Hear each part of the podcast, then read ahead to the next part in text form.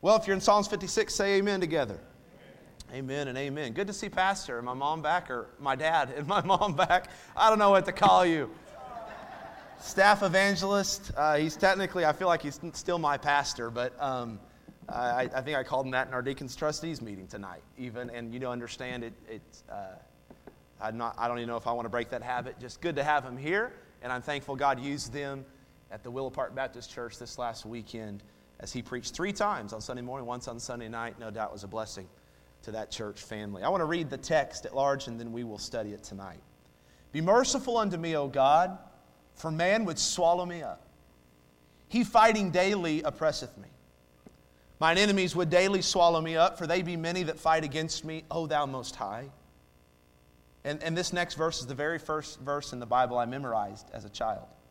And here's how I said it What time I am afraid, I will trust in thee. I'm not even going to go back and read it for real. That's just what you get. Verse 4 In God I will praise his word. In God I have put my trust. I will not fear what flesh can do unto me. Every day they wrest my words. All their thoughts are against me for evil. They gather themselves together. They hide themselves. They mark my steps when they wait for my soul. Shall they escape by iniquity? In thine anger, cast down the people, O God. Thou tellest my wanderings. Put thou my tears into thy bottle. Are they not in thy book? When I cry unto thee, then shall mine enemies turn back. This I know, for God is for me. In God will I praise his word. In the Lord will I praise his word. In God have I put my trust. I will not be afraid what man can do unto me. Thy vows are upon me, O God.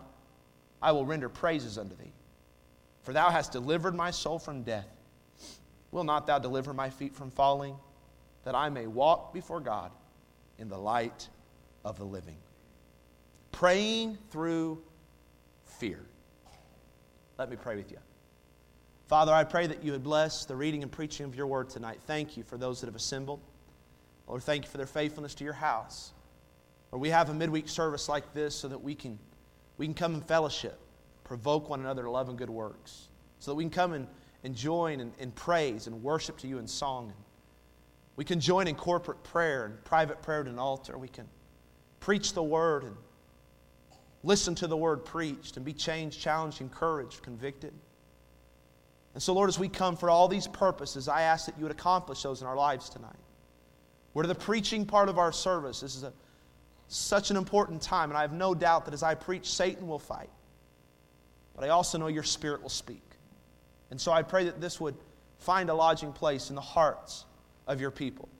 So give our bodies energy now and uh, give our minds a little bit of rest from what we're thinking about outside of this place.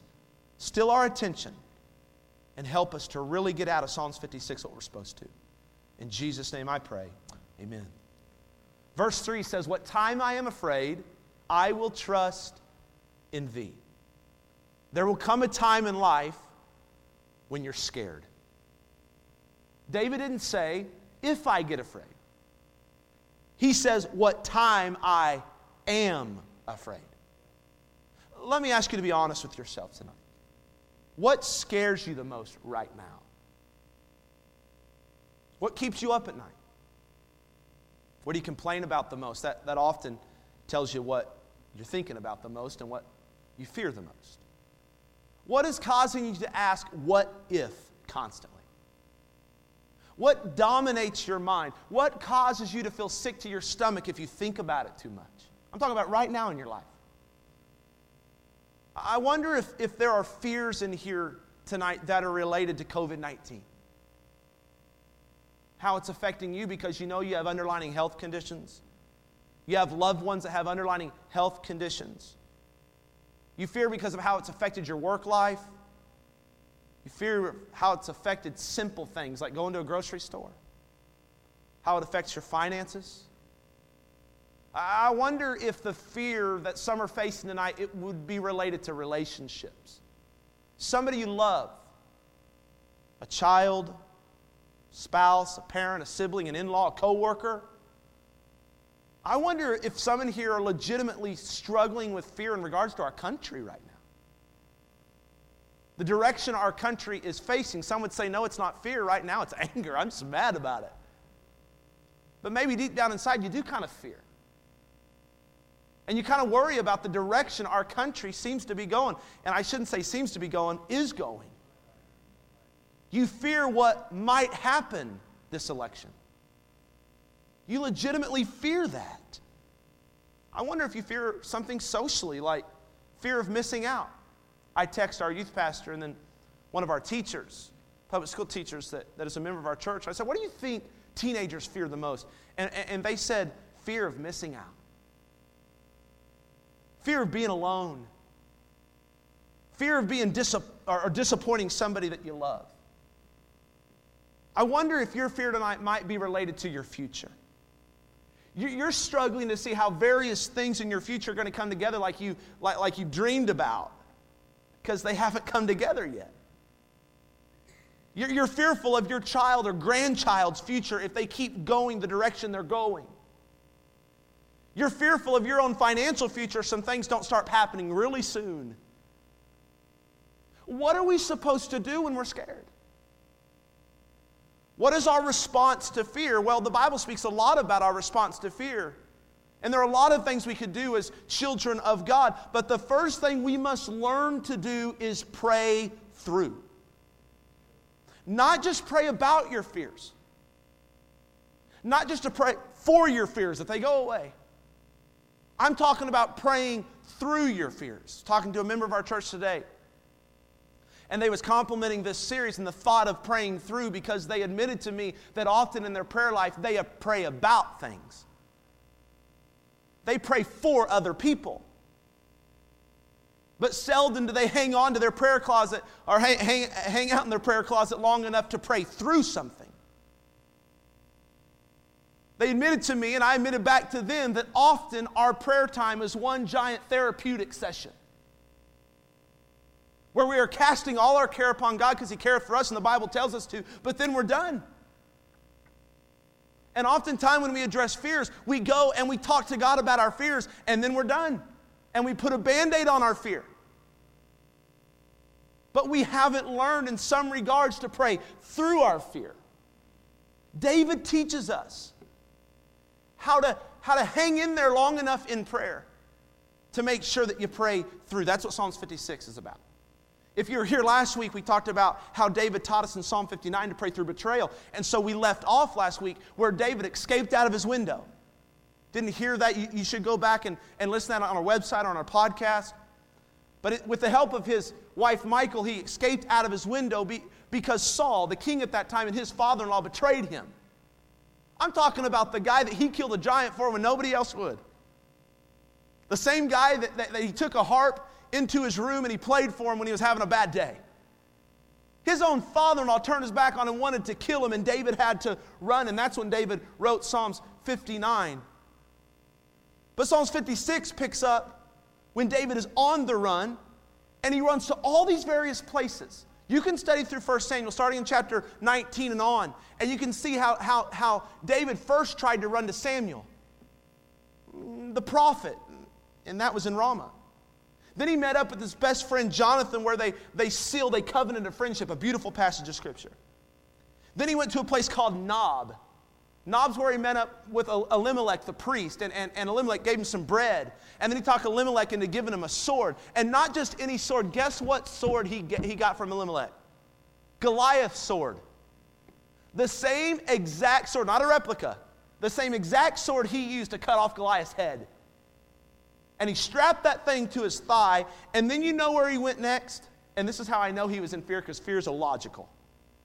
And it makes you go to places in your mind and even physically where you would never go otherwise. You know where he went? Gath. Why would David go to Gath? That was Goliath's hometown. hometown. David was the notorious killer of their golden boy. And on top of that, what did he have strapped to his thigh? Goliath's sword as to rub it in. And among whom did David slay most of his ten thousands? And they wrote a song about it. Among whom did he do that? The Philistines. But yet he ran to their home ground, their home territory. And 1 Samuel 21 speaks to it. Look at it. Verse number 10. This gives us context to this prayer. And David arose and fled that day for fear of Saul. And he went to Achish, the king of Gath. Next verse. And the servants of Achish said unto him, Is not this David the king of the land? Did they not sing one to another hymn and dances, saying, Saul has slain his thousands and David his ten thousands? You, you got to think about this. David couldn't have been surprised when they recognized him. He was on the town billboards for days. His song was number one on the charts. It's like Garth Brooks walking into Fellowship Baptist Church. You'd probably recognize him, some of you sinners that listen to that stuff.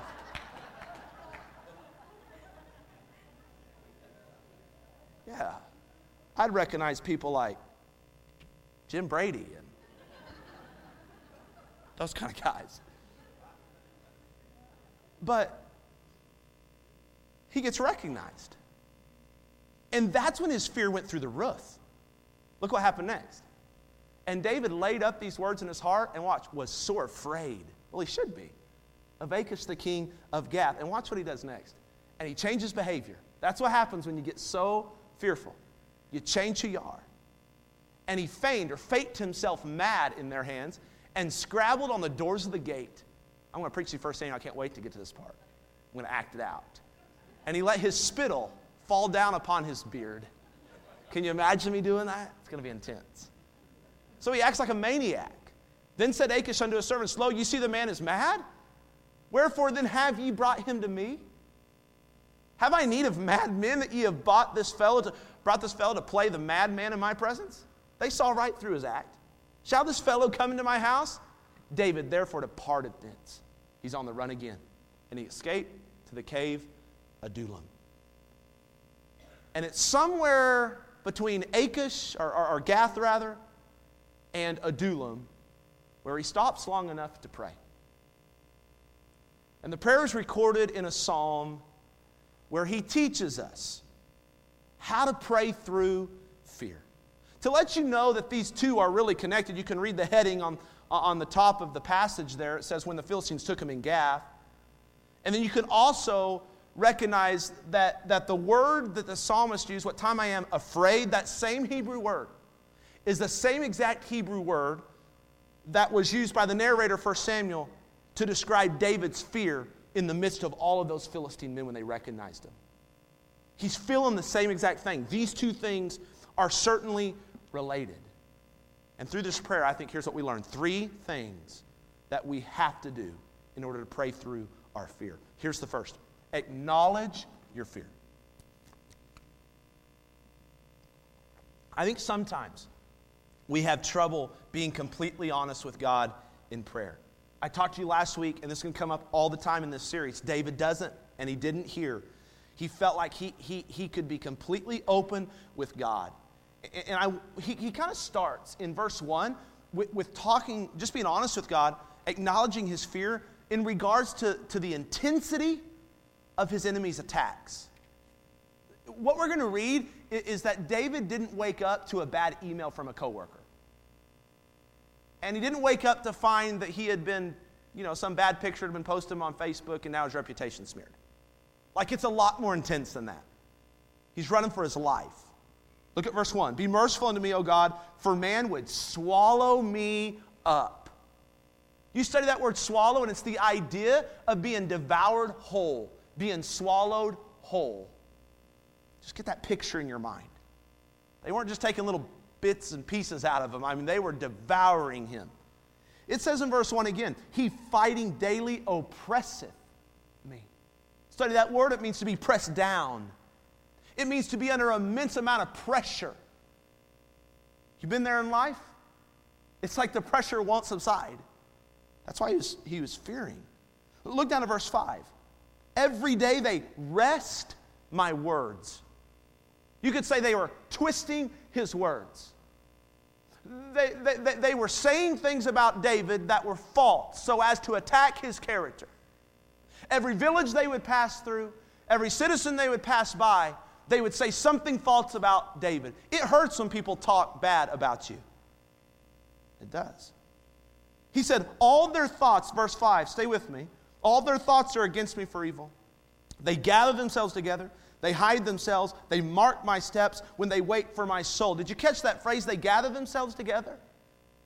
There's an army of men chasing him. There's an army of men pursuing him. It's not one on one, it's not David versus Goliath. It's David versus an army. Have any of you been chased down by an army? Probably not. But in your heart, you might have felt like you felt like you were. Like this is more than I can take. This is too intense. This is bringing me under a, a high measure of fear. Have you ever been in a situation where you literally felt like you're being swallowed up by it? Like there's no escaping it. It's so intense you can't sleep, you can't think straight at work, you can't focus at church, you're just not even the same person. That's how intense it was to David.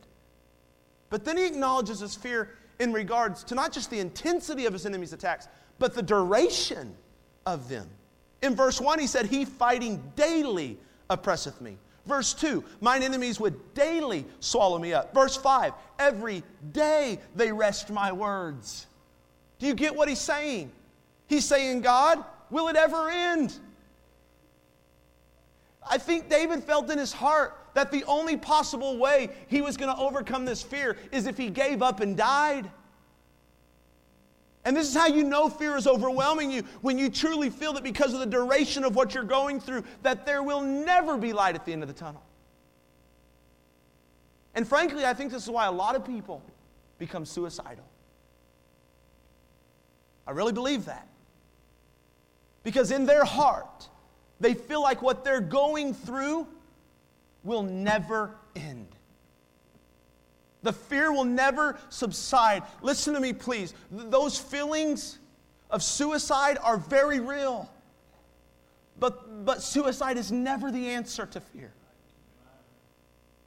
And others, drugs or alcohol or sex or food or any other coping mechanism.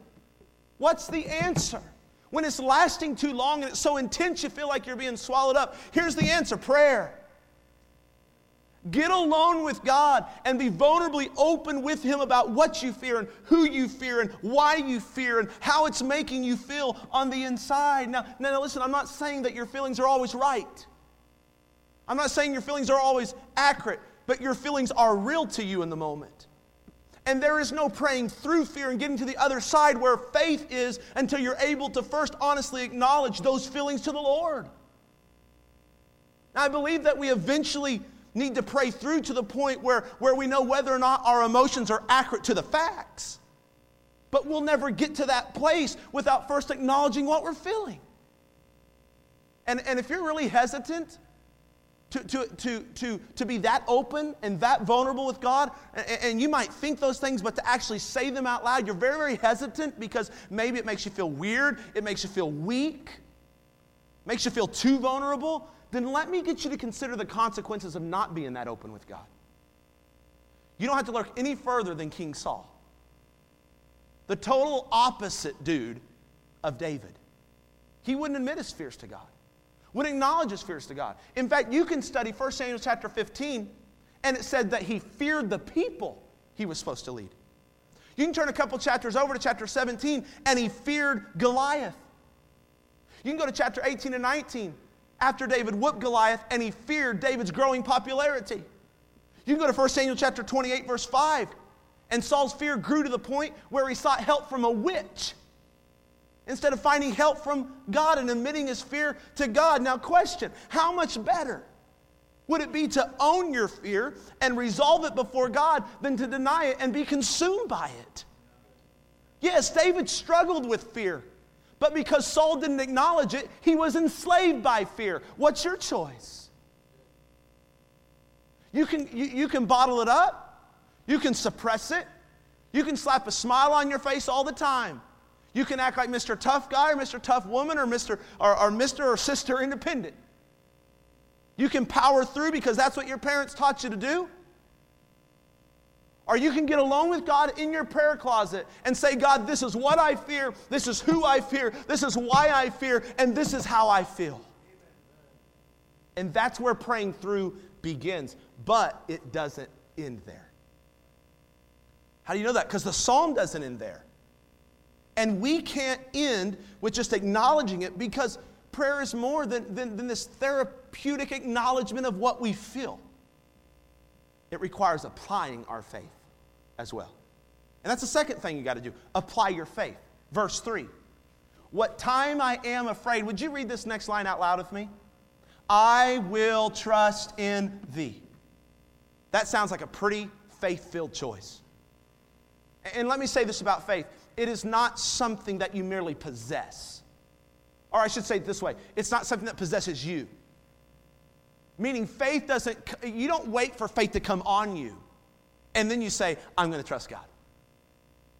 Faith is a choice of where you're going to place your trust. It's a choice. Feelings usually follow, emotions usually follow. But it's not a result of feeling that way all the time. In fact, Derek Kidner puts it this way faith is seen here as a deliberate act in defiance of one's emotional state. That's what David is doing. Here's the truth we aren't always able to choose our emotions, they simply come upon us. But we are able to choose the emotions we continue the journey with. Isn't that great?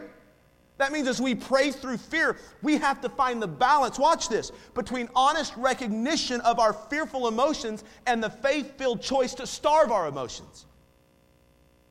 Did you get it? We have to be both honest about our emotions, honest about our fear, but at the same time, we've got to be ruthless with our emotions and ruthless with our feelings of fear. Now, I know, know that's good preacher talk because in the moments of deep fear, sometimes you don't feel like your emotions can be harnessed, do you? Think about it like this think about a water skier. How many of you have ever water skied? Would you raise your hand? All right, very good. I never have, never plan on it, by the way. I'll drive the boat, though, and make you wreck. I'm all about that. That's the kind of adrenaline I like. That re- it's no pain on my end. That's what I like. Imagine a, a water skier. The boat turns, okay? And the skier inevitably follows the same path. Why? He's connected to the boat. But he doesn't follow the same path instantly, does he? Especially if the rope is long. He, he, he follows the path inevitably, but not instantly or instantaneously. Now, get this you're the boat, and your choices of faith have the power to turn the wheel. Your emotions, while they're very real, they're the skier. They're only along for the ride. Too many people think that the skier or the emotion pulls the boat. When in fact, it is the boat or your faith filled choices based on God's word that ultimately steers the skier. Are you getting it? The skier, while pulling, being pulled by the boat, can attempt to go down a different path. But the moment he tries to go down a different path, he's going to realize how dependent he is on the boat because he won't be connected to the boat anymore. Your emotions don't get to steer the wheel of your life. Yes, they're along for the ride, but you are in the seat driving the boat by faith. Okay? And I understand that your, emotion, your, your initial emotions, upon being in a moment of fear, whatever your fear is and however it comes on, that those initial emotions sometimes aren't your choice. But the ones you bring along with you, they are. And David made a faith choice. He was honest about his fears, then he chose to pray through them and apply his faith. And I'm going to say it in a statement. Here's what he does he runs from the fluctuating world of emotion to the fixed foundation of God's word. That's what he does. That's a transition that happens in the text, the transition that ought to happen in our prayer if we want to go from praying about to praying through. We've got to run from the fluctuating world of emotion to the fixed foundation of God's word. Verse 4, study with me. In God I will praise his word. Verse 10 In God will I praise his word, in the Lord will I praise his word. Watch this, this transition, this turn. His faith was not merely mental assent. Get this, it wasn't just a recognition of God. He went in his prayer closet and realized, okay, David, quit being silly about your fear. You serve God. Okay, amen. It wasn't that. His faith, this transition in his prayer, was based on the content of God's word. Now, what was the content? Verse 8 Thou tellest my wonderings. I love how specific he got about God's promises for him. Because when he said, God, tellest me my wonderings, that's pretty complex. Think about where David was wandering from Gibeah to Ramah to Nob to Gath to Adullam. He was all over the map, but here's what he claimed by faith God is with me every step I take. He telleth me my wanderings. That word telleth is a mathematical term that says this God never loses track of where I'm at. He knows my every step. Psalms 139 claims this to be the truth. Oh Lord, thou hast searched me. I love this church. And known me. Thou knowest my downsitting and my uprising. Thou understandest my thought afar off. Thou compasseth my path and my lying down, and art acquainted with all my ways. Whither shall I go from thy spirit? Or whither shall I flee from thy presence? If I ascend up into heaven, thou art there. If I make my bed in hell, thou art there. If I take the wings of the morning and dwell in the uttermost parts of the sea, even there shall thy hand lead me, and thy right hand shall hold me. Hey, God doesn't need a GPS tracker to keep up with you. He already knows. In fact, He's ahead of you, and, and He's beside you, and He's behind you, and most importantly, He's over you. That was the content of David's faith. Not some little picture he saw at Hobby Lobby. Or a cute t shirt he saw on Facebook. Not even a bracelet. It was the content of God's character and God's promises and God's word. He goes on in verse 8 Put thou my tears into a bottle. David wasn't just saying, God, you know where I am. He's saying, God, you know every tear I've shed.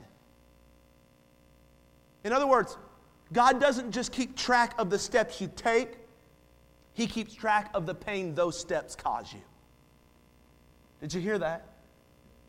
He doesn't keep track just of the steps you take, but he keeps track of the pain that those steps bring into your life. What am I saying? I'm saying the tears you shed at the altar, God sees those.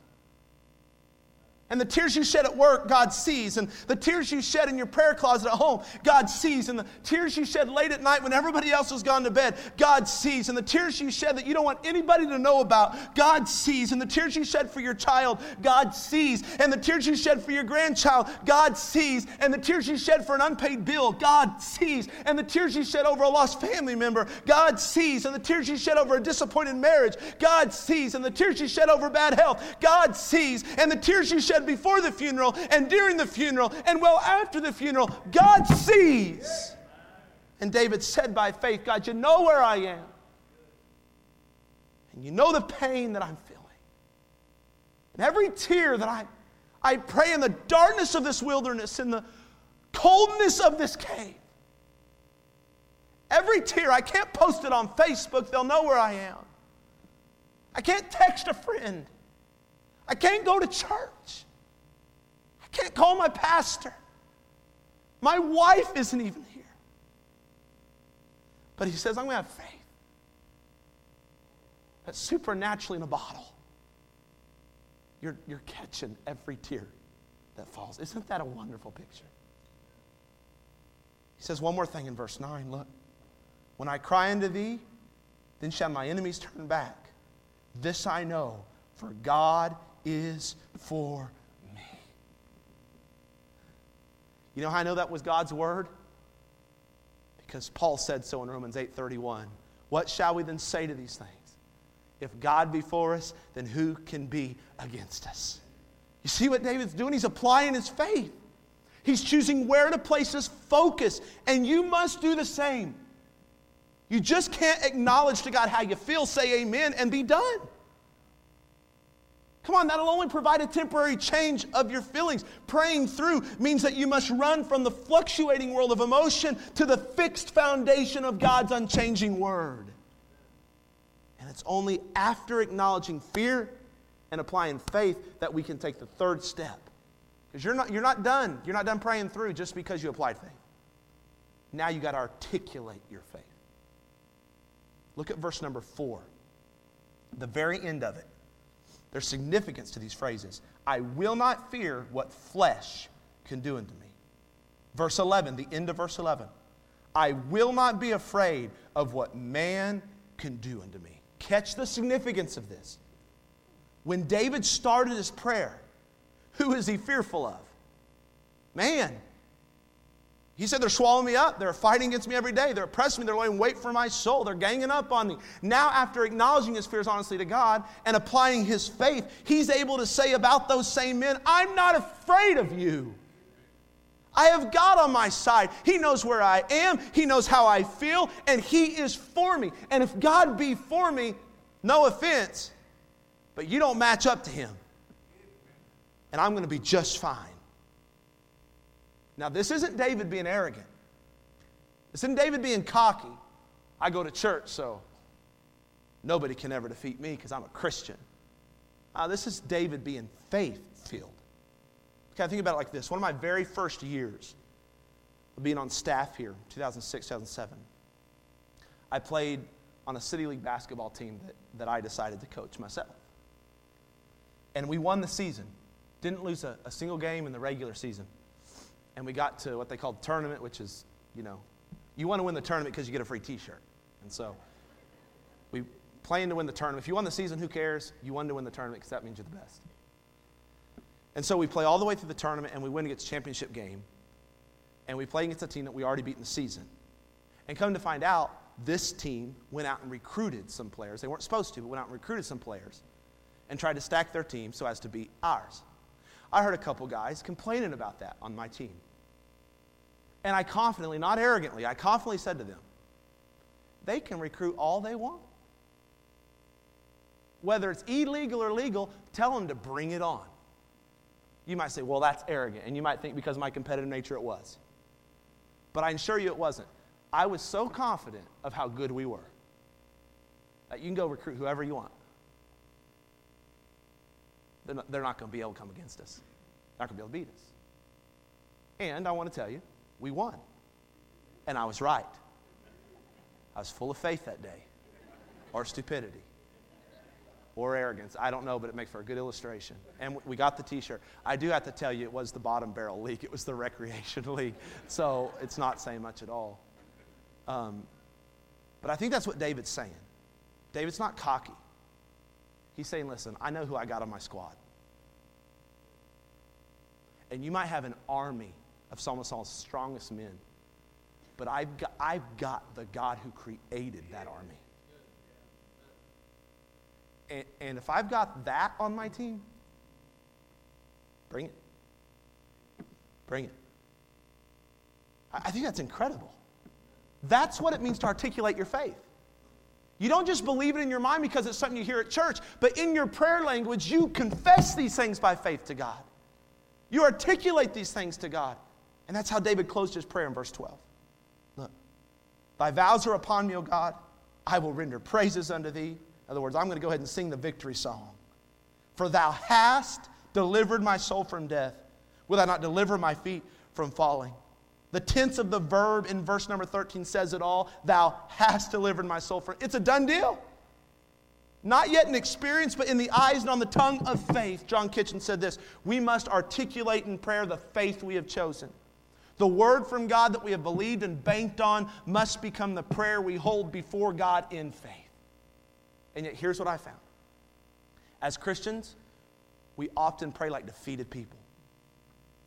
We either go to one of two extremes in prayer, especially in the midst of fear.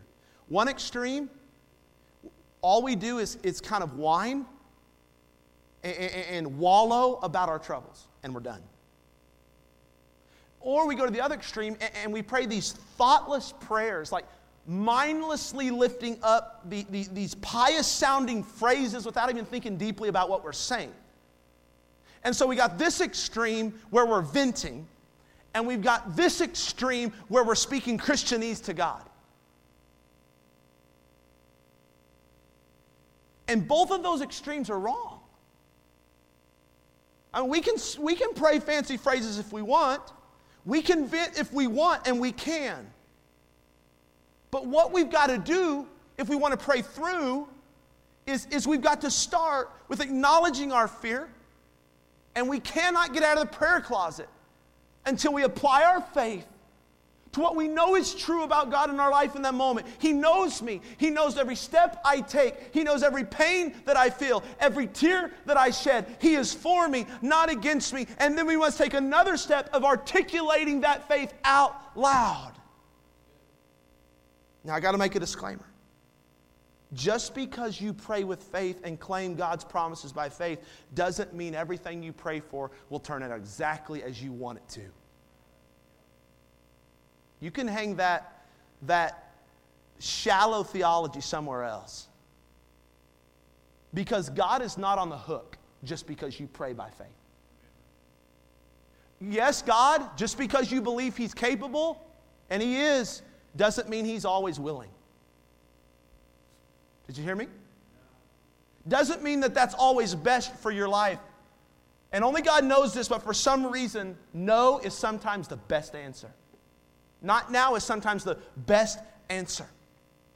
And we'll leave that up to God. It scares me whenever we, we teach these things about articulating our faith and then we give off this false message that if you pray and believe, you'll be able to go outside and move a mountain. Like it'll happen just like that. That's not true. That's not true. Yes, our, our prayers of faith move the heart of God, but they, they don't constrict Him to do exactly what we want Him to do. And you know how I know that wasn't David's heart? You know how I know David wasn't just praying to get what he wanted? Because of how he closes the song? That I may walk before God in the light of the living. See, here's what David realized praying through fear isn't just about feeling better or getting what I want from God, it's about getting closer to God.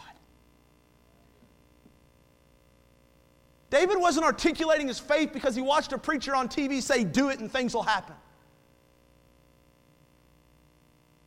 David is articulating his faith because he believed in his heart that God, if he was willing, is certainly capable. But David was saying, God, if for some reason this doesn't end up well, here's what I know this fear is doing for me it is inviting me to a closer walk with you. And God, if I could sum up my prayer, it's this at the end of the day, whether you do what I want you to do or not, please help me to walk closer to you.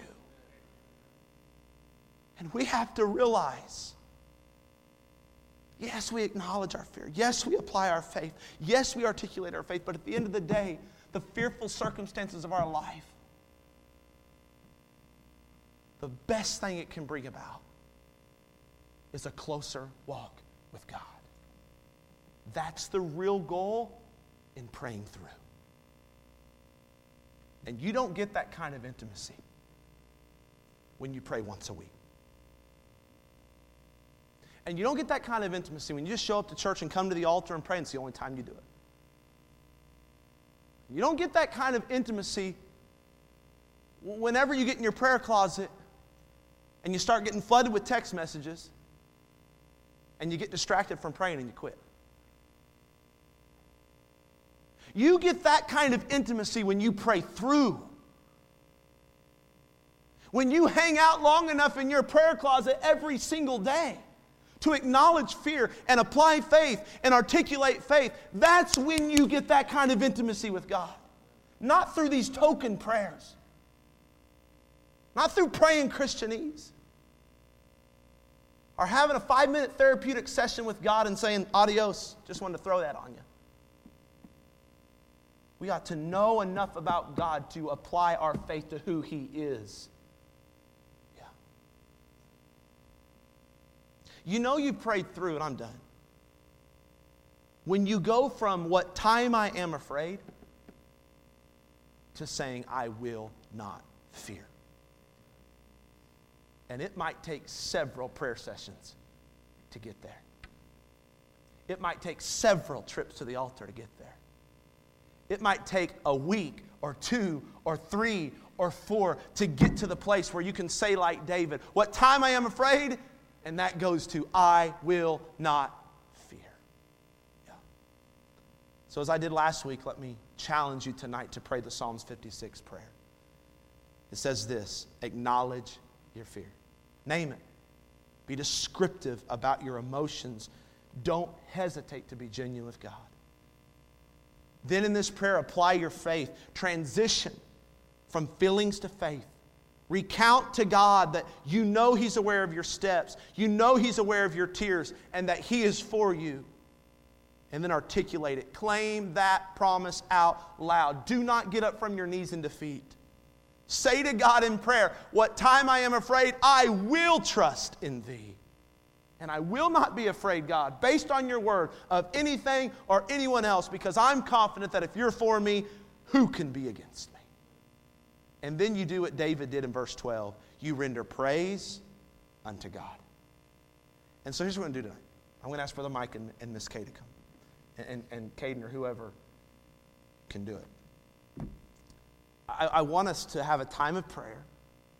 And remember, I, I want I want our church to have this culture where, where coming to an altar, if you're physically capable, is normal. It's normal. It's, it, it's just like anything you do in life. The more you do something, the more comfortable you get doing it. Some, I'm convinced, don't, they, they don't go to the altar because they're, they're, they're, they're prideful people or they're, they're, they're carnal people, rebellious people. They're just nervous about it. Just nervous about it. And I want to encourage you if that is it for you, if it's not physical, then, then, then you, you need to get over those nerves.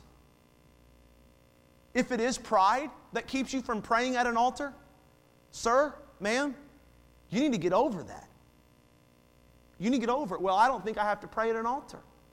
Maybe that means I should preach a whole message on why we do an invitation. I don't got time to preach that. I've already taken up all the time I have. But there is something special about this place. Oh, you don't get like a zap of spiritual energy or anything weird like that. But it's the humility. It's the humility that it takes to get out of your seat and bow a knee in a public place. It's the humility. Well, I'm a humble person. Well, if you say that, you're probably not. God said his house ought to be known as a house of prayer. So I want us to come and pray through.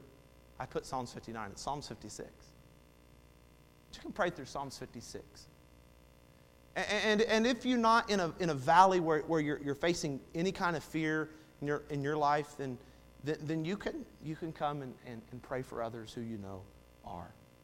And then after we're done praying, I want us to sing a song of praise. And we're going to sing Tis So Sweet to Trust in Jesus. I love that hymn. And I find that, that when we sing together after, after truth being revealed from His Word, like it has more depth to it. And so when we sing together, and Brother Mike comes lead, and, and leads us in that song in a moment, I want us to sing it based on the truth we just heard. Tis so sweet to trust in Jesus. Stand to your feet.